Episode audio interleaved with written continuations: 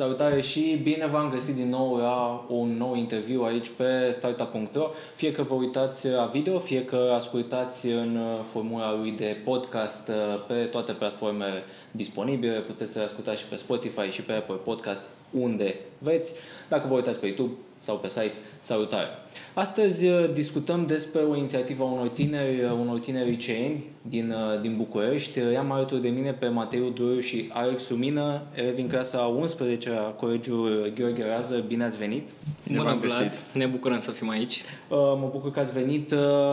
Sunteți aici pentru că sunteți printre organizatorii unui eveniment care a avut loc în București 19 octombrie, TEDx Youth Calea Victoriei, un eveniment organizat de voi, cap-coadă.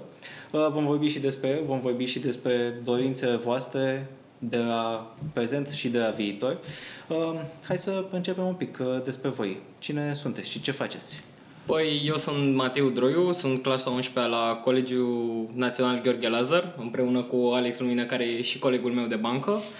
În afară de școală, în timpul liber, organizez evenimente cam de 2 ani și jumătate, de când am intrat la liceu, în general pe temă și în zona educațională, dar nu numai.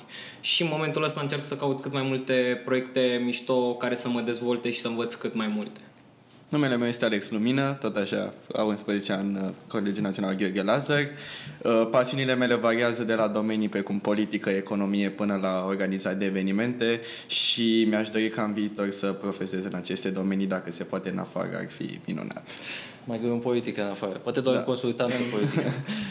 um, pentru că amândoi ați spus că uh, vă ocupați de evenimente și până să ajungem la uh, cel mai recent, cum cum ați ajuns înspre această dorință de a face evenimente? Ajungeți în clasa nouă, la liceu? Uh... Păi, primul lucru a fost că am dat de un colectiv cu totul nou, oameni cu care nu eram obișnuiți și ușor, ușor am aflat de la prietenii, colegii de generație sau mai mari despre tot felul de lucruri care se întâmplă în jurul meu și la care am, deci, am zis vreau să încerc treaba asta, să văd dacă mi se potrivește și dacă vreau să merg mai departe. Printre astea au fost uh, un ONG numit Interact Cismigiu, unde încă sunt și în momentul acesta, unde am învățat extraordinar de multe despre ce înseamnă organizarea de evenimente ce trebuie să faci, cum se desfășoară, de la chestii cum să scrii un mail până cum să faci un plan de proiect și să uh, piciuiești către un sponsor. Și a doua pasiune, să spun așa, ar fi Munurile, Model United Nations, care sunt o, uh, este un eveniment de obicei care durează patru zile, unde elevii și studenții simulează Comitetele Națiunilor Unite. Cam ăsta a fost începutul, am progresat cu ele, am găsit uh, lucruri noi, am lăsat deoparte alte lucruri și da.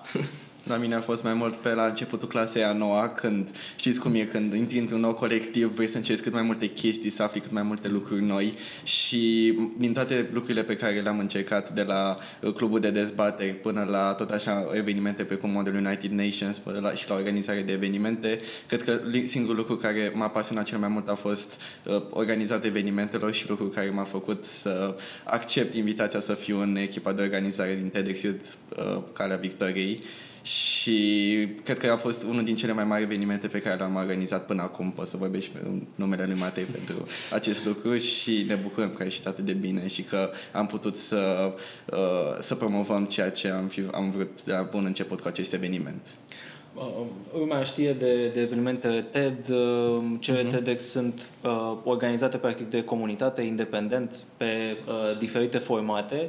Uh, spuneți-mi uh, cum ați ajuns la dorința de a face practic un TED aici în, în București și care a fost, uh, uh, să spunem, tema uh, acestui prim eveniment? Desigur, ideea asta a apărut după ce eu am fost voluntar la TEDx Bucharest anul trecut, care este cel mai mare eveniment de tip TEDx desfășurat în momentul ăsta în România am fost voluntar, mi-a plăcut extraordinar de mult uh, oamenii, comunitatea și ce se întâmpla acolo și am spus, este extraordinar de mișto. Cred că adolescenții de vârsta mea și studenții ar beneficia de o conferință de genul ăsta unde oameni mișto pot să împărtășească idei care până la urmă pot să inspire și să genereze alte proiecte.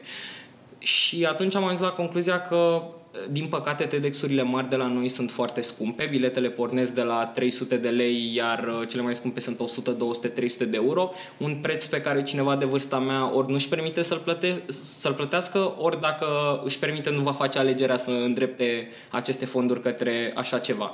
Așa că am spus, exi- așa că am stat să mă gândesc, există atât de multe TEDx-uri în România, însă nu prea există uh, TEDx Youth, asta este licența dedicată tinerilor, uh, și evenimente care să targeteze acest segment și să fie accesibile ca ei să poată veni. Așa că am spus, ok, hai să fac eu treaba asta, să aduc uh, experiența și comunitatea TEDx la un preț accesibil pentru tineri, ca să, pentru că merită și dacă, am, dacă putem să le oferim așa ceva, de ce să nu o facem? Și făcându-l accesibil, nu l-am făcut numai prin preț, dar și prin discursurile celor care au venit. Cei au vorbit, au vorbit de domenii precum educație, cum mai putea să găsești un job în viitor sau uh, cum să, de lucruri precum inteligența emoțională pe care uh, cred că generația noastră ar trebui să le știe mai bine și de asta când ne-au întrebat ce domenii ar, ar vrea, am dorit de la ei să să spună la nivelul de TEDx, le-am spus că am vrea să targeteze cât mai mult interesele generației noastre și uh, din feedback-ul pe care l-am primit de la ceilalți, de la participanți, cred că mesajul nostru a fost foarte bine spus. Da. Cred că am mai, uh, cred că am mai văzut un uh, TEDx Youth la Cluj, au mai fost alte pe în țară sau pe în București? Da, da. au mai fost, uh, ultimul TEDx Youth mare a fost uh, acum uh, 5 ani de zile, TEDx Youth uh, Bucharest, iar înainte de TEDx-ul nostru a mai fost un, de asemenea un TEDx Youth uh, care Parc Cismigiu, organizat uh, tot de niște licenți și s-a desfășurat la Institutul Cervantes. Uh-huh. Am, uh, am înțeles.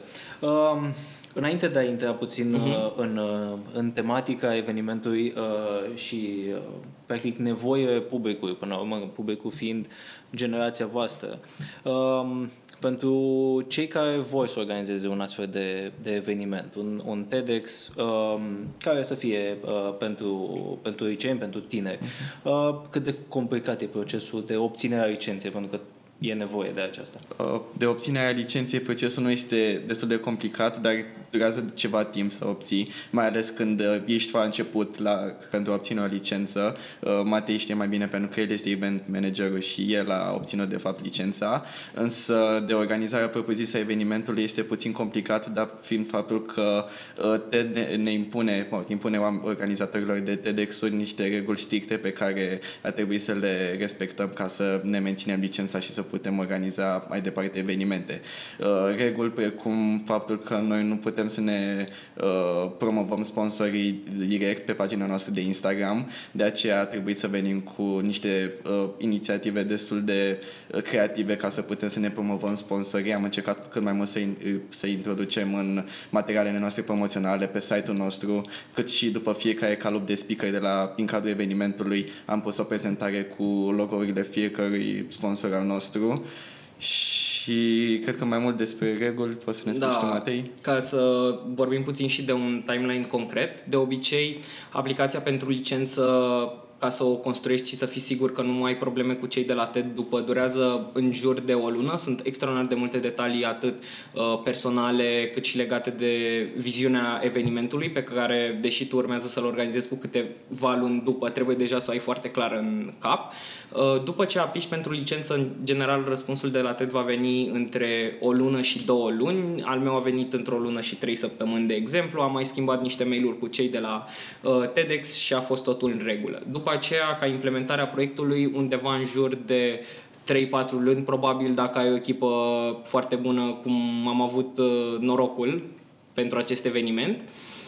Și sunt foarte multe lucruri la care trebuie să fii atent, precum regulile, să nu le încalci. Este un format destul de restrictiv, dar uh, este cu scopul de a păstra pură intenția evenimentului și motoul celor de la TED de Ideas Worth Spreading, ca aceste idei să nu fie blocate sau uh, trecute prin filtrele sponsorilor sau alți factori care ar putea să influențeze conținutul. Uh-huh. Deși da, este dificil să navighezi printre ele și ca să poți să aduci un eveniment pe picioare, cred că scopul și intenția lor este cea bună, iar din fericire am observat acum, pentru că chiar dacă pentru că regulile lor sunt uh, mereu în schimbare, că au început să mai relaxeze puțin uh, partea aceasta de promovare în social media a sponsorilor și legat și de speech și așa mai departe, ceea ce este un pas în direcția bună a celor de, de la TED, în opinia mea. Uh, menționați de, de speaker și de ideile pe care au, uh, au spus uh, și au discutat acolo pe, pe scenă la eveniment, idei care să se aplice pe nevoie generației voastre. Și asta aș vrea să întreb. Care au fost acele nevoi pe care le-ați identificat voi și pentru care aveați nevoie, practic, de niște speaker care până la urmă să le dezvolte? Păi, tema evenimentului nostru a fost uh, Unsung Heroes, adică eroi necântați, să o spunem și în română. și ideea noastră a fost să aducem acești oameni care au ales să fie schimbarea în comunitate, în fața tinerilor și să le arate că se poate în diferite domenii de activitate și că trebuie să aibă curaj și să iasă în față. Mm, ideea de bază, să spun așa, uh, a fost a fost aceasta. Însă sunt multe, fiecare speaker a prezentat câte o idee care cred că s-a aplicat și s-a lipit foarte bine de audiența noastră, precum Alex Nedea, uh, care este jurnalist la Recorder, iar speech-ul lui a fost unul foarte interesant, a vorbit uh, despre nevoia de cooperare între semeni și mai ales uh, în România și cum asta stă la baza evoluției sau mai bine spus a situației noastre din acest moment. Și Alex, pe tine ce te-a impresionat? Pe mine cred că m-a impresionat foarte mult și cred că cel mai uh, lucru care a avut cel mai mult impact la gradul evenimentului a fost că speakerii pe care am adus au fost destul de tineri. Diferența dintre uh, vârsta lor și vârsta noastră nu a fost destul de mare. Și prezentând niște oameni care au avut un impact atât de mare în comunitățile pe care le reprezintă, oameni care sunt foarte apropiați de vârsta noastră, cred că le-a dat mai mult curaj celor care au fost să uh, facă tot ce își doresc, să continue continue cu pasiunile pe care le au și să ia cât mai multe inițiative ca să poată aduce o schimbare în comunitățile sau în domeniile în care vor să profeseze în viitor. Și da, pe mine m-a impresionat cel mai mult un, uh, un discurs pe care l-a ținut uh, Cristi Dascălo, care este uh, un vlogger care are 150.000 de abonați, cred că la momentul actual, care a vorbit de uh, cum să-ți găsești jobul potrivit în viitor. Este, cred că, una din cele mai mari incertitudini ale mele, pentru că, deși am câteva domenii la care chiar să povestesc, cum am spus înainte, uh, nu știu mai exact cum să-mi implementez aceste cunoștințe pe care o să le am după ce o să ies de pe băncile facultății. Și el, prezentând aceste lucruri, cred că m-a făcut să îmi formez o opinie și o oarecare viziune despre care fi pașii următori pe care trebuie să iau, cum ar trebui să, uh, să, să fac mai multe chestii sau să fac mai multe lucruri ca să ajung în punctul în care sunt sigur că sunt bine și că pot să continui de acolo. Ca să menționăm povestea lui Cristi, uh, ea practic a devenit uh, cunoscut pentru o serie de, de vloguri în care uh-huh. vorbea despre uh, lucrând în IT, oferta pe care a primit-o de la, de la Google, dacă nu mă, uh-huh. dacă nu mă înșel, după un internship de acolo, despre cum a refuzat acea ofertă și, și da. dorințele lui în, în carieră, ca să uh, punem un pic în, în context. Dar mă gândeam la un lucru. Uh, Uh, și cumva poate mă întorc în, uh, în, în trecutul meu, nu foarte îndepărtat, aș putea spune, acum 13, 13 ani, când eram, uh, eram de vârsta voastră. Matei, tu ai vorbit despre uh, acele skill pe care ți le-ai educat uh, începând din clasa nouă, pen, uh, intrând în organizații, da. inclusiv de a scrie un mail. Uh, și vă văd vorbind Uh, și probabil că am, am, am făcut multe emisiuni aici și au fost invitați care aveau skill de uh, vorbire mult mai, mult mai slabe, erau mai inhibați. Uh, cum vi dezvoltați, practic? Cum, cum vi ați dezvoltat? Tocmai pentru, pentru a da un exemplu și celorlalți care se uită. Poate sunt uh, oameni care se uită sau ne ascultă, care, nu știu, sunt de clasa 9, a 10 Poate sunt oameni uh, maturi care au o impresie greșită despre generație. Cum îți dezvolți skill acestea pe care nu ți le formează școala până la urmă? Sfatul meu ar fi să realizezi ce nevoi și ce dorințe ai și să începi să cauți și să găsești mediul în care îți permite să te dezvolți și să și să iei acele skill-uri. De exemplu, eu când am intrat în clasa nouă, și probabil că și Alex la fel, chiar asta am făcut. Am început să căutăm organizații, să încercăm să testăm, să vedem ce ni se potrivește, ce nu ni se potrivește, uh, ce se potrivește cu talentul nostru și cu structura noastră, ce nu, sau poate ce nu se potrivește, dar vrem să învățăm neapărat. Asta a fost. Să fie, cred că sfatul meu ar fi să fie mereu curioși, să se lupte pentru lucrurile astea, pentru că nu o să le primească de la nimeni mură în gură. E o chestie pe care am învățat-o și noi pe calea puțin mai grea, aș spune. Și da, asta, asta ar fi. Pentru mine, domeniul cred că care a avut cel mai mare impact în modul în care cred că gândesc sau uh, vorbesc acum a fost, uh, au fost dezbaterile pentru că atunci când am intrat în, uh, la liceu, în clasa nouă, am vrut să încerc dezbaterile și ce înseamnă dezbaterile, pentru că am știut că o să aibă un mare impact în viitor și deși a fost destul de greu la început, pentru că, da, cum ai spus și tu, da. oamenii sunt destul de inhibați când uh, vine vorba să-și exprime ideile și de obicei evită să facă chestia asta, uh, dezbaterile m-au format în așa fel încât, pe lângă că m-am, mi-am dezvoltat abilitățile de vorbit în public, am fost și pus în teme de curente, în teme, în dificultăți pe care societatea de noastră le dezvoltă și probabil și prin clubul de dezbatere în care a fost un an și prin uh, intermediul monurilor, modul United Nations, cum a spus și Matei, uh, ne-au pus în temă cu ce înseamnă relațiile internaționale, care sunt problemele care societatea noastră uh, le are acum. Uh, cred că ultimul, uh, ultima conferință de tipul acesta a fost acum o săptămână în care am dezbătut uh, războiul civil din Yemen și aceste conferințe, aceste simulări ONU nu, de, nu dezbat numai aceste teme de securitate, au teme foarte diversificate de la drepturile comunității LGBT până la dezbătut legi și acestea de securitate, chiar dacă mie îmi plac mai mult acestea de, de probleme civile, războaie civile și da, cred că participând la șapte astfel de conferințe am putut să îmi dezvolt o oarecare, un oarecare curaj ca să îmi exprim opiniile și o oarecare perseverență în ceea ce spune, în ceea ce privește acest lucru. Voi liceu sunteți pe profil real sau uman? Mate Info, Mate Info. amândoi. Da. um, pentru că uh, Alex, tu ai menționat de uh, viitor și ce urmează uh, pentru voi în viitor și tot timpul e un moment dificil, nu numai aici, probabil și în facultate uh, uh-huh. pentru multă lume, ce urmează în uh, carieră, în viață. Uh, care e parcursul pe care veți să, să urmați voi? Dacă v-ați decis încă, măcar așa. Uh, eu să spun așa, sunt aproape setat pe viitorul apropiat.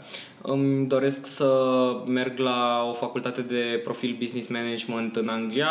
Cele pe care le țintesc sunt Warwick, uh, Bath, LSE și mi-aș dori să fac uh, acest lucru pentru că m-am gândit foarte bine și am spus dacă urmează să mai îmi petrec încă trei ani într-un uh, sistem de învățământ, vreau ca după acei trei ani să am să plec cu o informație relevantă și acolo îmi oferă această posibilitate pe lângă un uh, program mai flexibil și după aceea mi-aș dori să iau ce am învățat acolo, să mă întorc în România și să aplic aici. Eu, cum am spus, mi-aș dori să profesez în domenii precum economie sau organizarea de evenimente.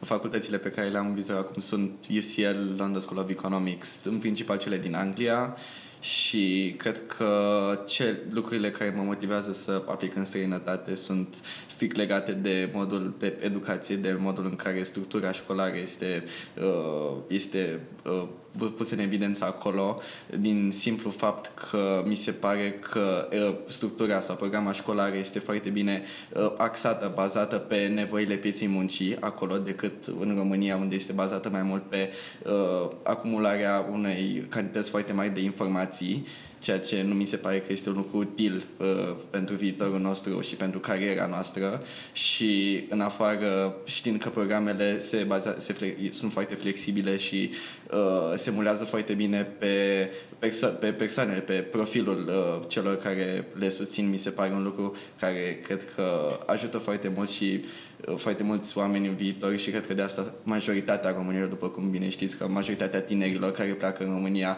au un plan ca în următorii 5 ani să plece din țară și să studieze acolo, fie că sunt licenți, fie că sunt la facultate și cred că da, lipsa oportunităților din România și lipsa unui sistem foarte uh, centralizat al educației uh, mă motivează să plec în străinătate. Dar, desigur, noi ne dorim să fim o parte și o componentă activă din schimbarea educațională care trebuie să se întâmple în România și de-aia facem uh-huh. ce facem și suntem implicați în aceste proiecte pentru că ne dorim să jucăm rolul nostru și poate prin acțiunile noastre altora le vin idei mișto și sau se alătură altor proiecte pe care ei le consideră relevante ca să dezvoltăm ușor ușor uh, și România și să schimbăm împreună ce trebuie schimbat pentru că e un lucru la care consider că trebuie să tragem toți și mm. nu merge unul să stai să se uite să comenteze și restul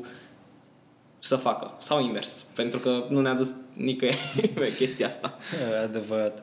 Um, ce, ce vreau să vă întreb este, pentru că ați menționat de sistemul, sistemul educațional. Uh, sunteți uh, colegiorază, uh, e în topurile uh, mm-hmm. din România, e cunoscut ca un uh, mediu competitiv, uh, uh, ca să spun așa, se face școală. Uh, cum vedeți voi însă poate nu neapărat particular în cazul Razer, dar în general, um, educația românească în zona aceasta de, de liceu. Ce vă oferă și ce nu vă oferă?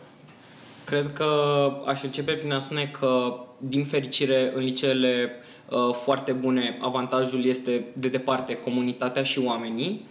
Uh, nivelul de profesorii bine pregătiți și, de asemenea, nivelul de informație cantitativ foarte bun. Lucrul ăsta nu am uh, cum să-l neg, însă mi se pare că la nivel general cred că ar trebui să o, stru- o structură care trebuie să fie schimbată mai flexibilă pentru că, uh, din păcate, nu îți mai oferă posibilitatea, să spun așa, sau nu te pregătește real și nu-ți dă skillurile de care ai nevoie să profesezi în multe domenii care poate nu existau sau nu erau atât de dezvoltate acum 20-30 de ani, dar care în momentul ăsta sunt. Și cred că direcția cea mai bună pe care am putea să o urmăm sau un prim, un prim pas bun în direcția asta ar fi uh, reîmpărțirea și reconstrucția uh, profilelor și să-i lăsăm pe elevi cât de cât să își poată alege o parte din uh, materii, de exemplu cum este uh, modelul de bacalaureat internațional, care este deja aplicat în multe țări din afară și în unele școli private din România. Sunt total de acord cu Matei și ceea ce îmi place foarte mult la liceul la care sunt acum la Lazar este că uh, profesorii ne împing foarte mult spre uh, a face cât mai multe activități extrașcolare. Prin activitățile extrașcolare mi se pare că noi ne aflăm, noi aflăm ce, care sunt pasiunile noastre, care, ce, unde vrem să profesăm. Majoritatea oamenilor pe care îi cunosc sau care au plecat în străinătate uh, și-au format uh, cariera, să spunem, sau s-au dus pe un profil care se baza foarte mult pe activitățile extrașcolare pe care, pe care le făceau în în anii de liceu. Și cred că asta îi maturizează foarte mult pe elevi și îi face mai foarte mult open-minded și foarte mult către deschiși, că, foarte deschiși către uh, alte domenii și mi se pare că de asta uh, liceele de top au atât de multe uh, rezultate pentru că știu cum să împartă uh, lucrurile între școală și activitățile extrașcolare și totodată cred că, da, cum a spus și Matei, uh, oamenii din aceste licee sunt foarte deschiși și sunt uh, foarte motivați să participe în astfel de uh, activități extrașcolare și cred că ar trebui să fie promovate mult mai mult în viitor. Da, cu toate că noi ne bucurăm de beneficiul ăsta, deși, cum am spus, uh-huh. sunt multe schimbări care trebuie făcute. Din păcate, nu, asta nu este norma. Adică, din păcate, în uh, multe licee din toată țara lucrurile astea nu se întâmplă, se întâmplă chiar inversul, ceea ce nu duce la o dezvoltare ok pentru ceea ce ne propunem și mm, chiar se poate ajunge la a nu strica niște tineri, dar uh, a descurajat niște tineri care ar putea să facă niște lucruri impresionante și uh, încerc să-mi amintesc constant că în bula asta în care mă aflu sau ne aflăm uh, uh, în zona de liceu în București este, chiar este o bulă și nu se întâmplă nici pe departe în toată țara, chiar aș spune nici pe departe în tot București. Uh, adevărul este că, cum amintindu-mi și eu de, de perioada liceului, uh, eu am făcut la, la Iași și mm-hmm. uh, la fel, eram într-un, uh, într-un liceu din top 3 în Iași, dar problema era, apropo de implicarea, de practic profesorii să lase elevii să, să, să facă mai mult și să-i, uh-huh. să-i împingă spre activități extracurriculare, practic era doar... Pentru mine a fost doar un liceu prin care am trecut așa, care nu te încuraja să faci mai mult decât, uh, decât ceea ce era acolo în, în, în programă. Uh, ducând un pic mai, mai departe, uh-huh. ieșind din, uh, din liceu, uh, Ați menționat de educație, de faptul că uh, vreți să vă continuați studiile în sănătate, să vă întoarceți, uh, să vă întoarceți aici. Uh, uitându-vă însă spre societate, uh, care mai fi câteva schimbări pe care ați dori sau pe care ați vrea să le trăiți, uh, dacă nu uh, uh, părinții noștri, să le trăiți voi sau cei de după noi? O întrebare foarte bună. În afară de sistemul de educație, cel mai probabil ar fi în România infrastructura, care mi se pare că se leagă și afectează direct și zona aceasta educațională. Cred că însă cel mai important ar fi mentalitatea cu care uh, ar trebui să, pe care ar trebui să o adoptăm și să realizăm că lumea care are idei trebuie încurajată și că dacă nu intri într-un șablon, să spun așa, nu înseamnă că uh, nu o să reușești sau că nu e drumul cel bun și din păcate chestia asta se întâmplă foarte Cred că în primul rând România are nevoie de o schimbare de mentalitate care a început să se întâmple ușor ușor și ce mă bucură pe mine este că și la generațiile mai uh, bătrâne, să spun așa, este foarte interesant cum uh, și noi și alții mai mici sau mai mari decât noi au reușit să schimbe uh, percepții și moduri de gândire ale generațiilor mai vechi, dar cred că este rolul nostru, în primul rând, să avem grijă și să dăm mai departe generațiilor care vor veni și să educăm și să avem grijă de ei. Cred că dacă ar fi să rezum într-o propoziție, asta ar fi. Să ne convingem că merită să investim fără, un, uh, fără să primim nimic imediat. Sunt de acord cu uh, ce a spus Matei de schimbarea mentalității, deoarece eu cred cu tărie că singurele schimbări pe care le mai putem aduce pot și o să vină de la oameni. Și de la oameni ar trebui să pornească toate schimbările care o să vină viitor și o să schimbe societatea pe drumul cel bun. Și uitându-mă la generațiile noastre, la generațiile puțin mai, ve- mai vechi a noi, îmi dau seama că mai ales liceenii sau tinerii de ziua de azi, pentru ei școala nu mai e de ajuns. Și pentru ei, ei vor să facă atât de multe lucruri în afara școlii, pentru că știu că au, o să aibă un impact și știu că acel lucru cât de mic, cât de mic l-ar face, o să, o să schimbe niște percepții și o să aducă niște beneficii în unele domenii și asta poate doar să mă bucure și poate doar să îmi spună și să uh, gândesc că în viitor o să ne așteaptă lucruri bune. Ce ați spune însă celor care uh, generalizează de multe ori? Și mi se pare că un...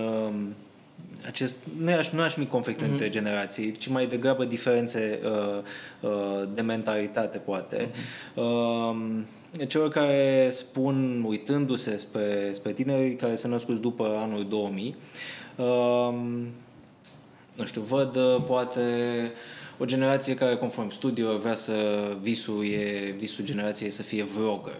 Uh, văd lucruri acestea superficiale, nu știu, judecă generație în funcție de muzica pe care o ascultă, deși nici noi nu am diferit și nici ei, în muzica bună și în muzica, muzica proastă. Uh, cum le-ați povesti oamenilor uh, despre generația voastră? Cred că cum le, cred că cuvântul cheie care, să spun așa, descrie ce ni se întâmplă și ce o să se întâmple este adaptabilitatea, pentru că în momentul ăsta, dacă nu reușești să te adaptezi la ce se întâmplă și mai ales să te pregătești pentru ce se va întâmpla, deja ești cu doi pași în urmă și s-ar putea să nu-ți mai revii atât pe plan profesional cât și pe plan personal.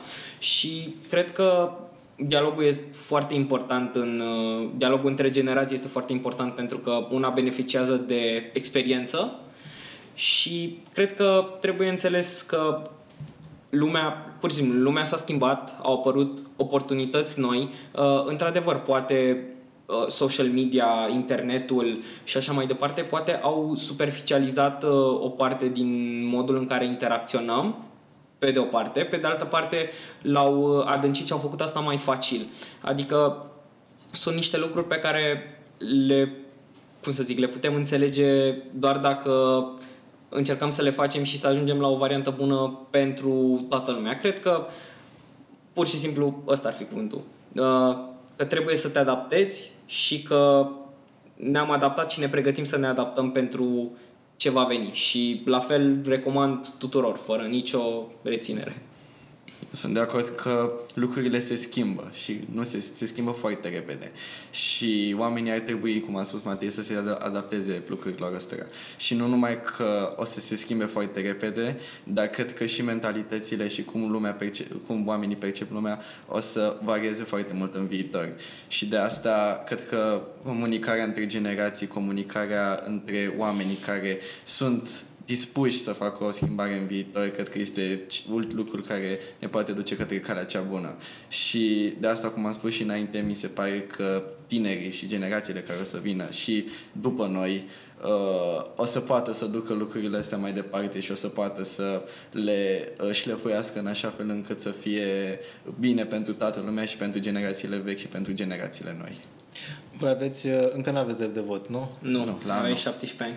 17 ani, da. Uh, filmăm emisiunea asta pentru, uh-huh. și înregistrăm emisiunea asta pentru cine se uită înainte de alegeri. Uh, e o zi de joi cu patru zile înainte de alegeri.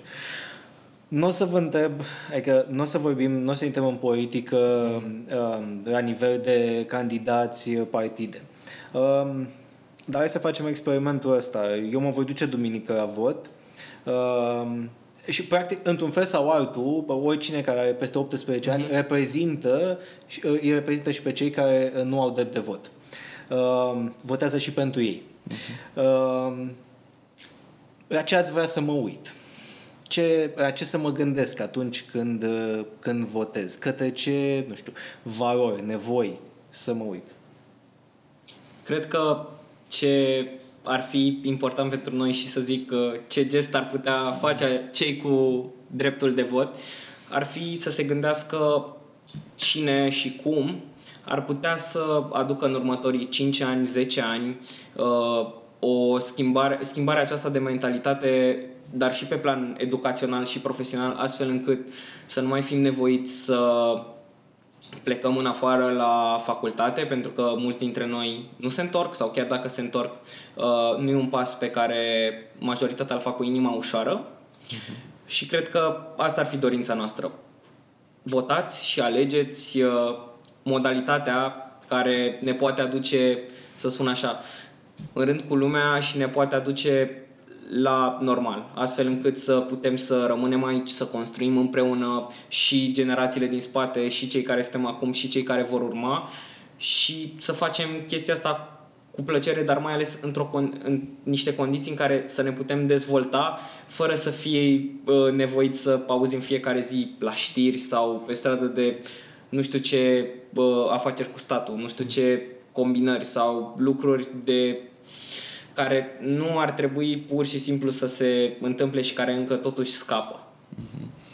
M-aș uita la acei oameni care pun pe primul loc oamenii, nu interesele personale, nu influența, ci oamenii pe care reprezintă uh, suntem noi, oamenii uh, reprezentați. Și mi se pare că, așa cum a spus Matei, ar trebui să fie oamenii care ar putea aduce pe drumul cel bun Uh, tot ce înseamnă educația în România, infrastructura, toate domeniile unde uh, momentan nu, nu, nu vedem niciun progres. Și da, sunt de acord că ar trebui să fie niște oameni care au o mentalitate destul de deschisă, care, au, uh, care uh, sunt foarte deschiși către schimbare, oamenii care reprezintă și tinerii de azi, pentru că ei sunt viitorul în țara noastră și care știu că o schimbare nu poate să vină peste noapte, dar cum a spus și Matei, în 5, 10, 15 ani să ne vedem la rândul statelor europene și în rândul oamenilor pe care atât de mult îi apreciem și atât de mult ne dorim să fim ca ei. Aș mai adăuga ceva. Aș mai spune că aș merge și mi-aș dori ca cei care au dreptul acesta să voteze, să voteze pentru cei care sunt uh, deschiși la dialog și pentru că asta este extraordinar de valoros. Uh-huh. Este important ca cine este responsabil pentru viitorul țării noastre, să realizeze faptul că în momentul ăsta nu trebuie rezolvate problemele din trecut, ci trebuie rezolvate problemele de acum, dar mai ales să ne pregătim și să anticipăm problemele care vor veni. Și chestia asta se poate realiza doar prin dialog și atunci nu, pur și simplu nu cred că altă opțiune este una în regulă ca să putem să ajungem unde ne dorim. Până la urmă sper uh, cu toții. uh, întorcându-ne acum la final spre uh, TEDx Youth uh, Cara Victoriei pe care ați organizat, când vedem următoarea ediție? Sau uh, când o planificați și ce temă ați vrea să aveți? Momentan, următoarea ediție o să vină în viitorul foarte apropiat și uh, am vrea să mergem tot pe aceeași mentalitate, nu neapărat aceeași temă, dar cam pe tot tinerii din ziua de azi să fie cei care beneficiază de toate valorile, toate principiile pe care acest eveniment vrea să le, să le promoveze și probabil că o să ne axăm mai mult pe viitor, aș vrea eu să spun prin acest lucru, pentru că uh, vine, cum am spus, vine momentul schimbării și ar fi frumos ca toți cei din generația noastră să poată să aibă niște modele în față care să-i, să motiveze în viitor să, facă, să fie ei schimbarea. Ca să construiesc puțin pe ideea lui Alex, noi ne pregătim acum uh, până la a doua ediție a evenimentului nostru mare, care probabil se va întâmpla anul viitor, în jurul uh, lui septembrie-octombrie și suntem foarte curioși cu ce o să venim și ce o să punem pe masă. Iar până atunci ne pregătim să mai avem câteva evenimente de tip salon, care sunt evenimente mai mici, în general 4-5 speakeri uh, cu TED Talk-uri deja înregistrate, pe ca, uh, care au și o durată mai scurtă ca să ținem comunitatea activă și să atragem alți tineri spre tipul ăsta de evenimente. Și de asemenea e și o încercare destul de mare pentru noi, pentru că uh, chiar dacă suntem cu gândul la viitoarele evenimente, trebuie să ne alegem și să învățăm niște oameni noi în care va trebui să avem încredere să le lăsăm acest proiect uh, lor după ce noi vom termina liceul. Andrei, uh, Alex, uh, Matei, uh, vă mulțumesc foarte mult uh, pentru participare, mult succes în ceea ce, ceea ce faceți și mulțumesc, mulțumesc pentru, pentru discuții. Plăcerea a fost a noastră. Mulțumim. Vă mulțumesc foarte mult că v-ați uitat uh, sau ați ascultat uh, emisiunea noastră. Ne găsiți în uh, continuare pe startup.ro ca să discutăm, să dezbatem, să avem mai multă inspirație și să fim oameni mai buni. O zi bună!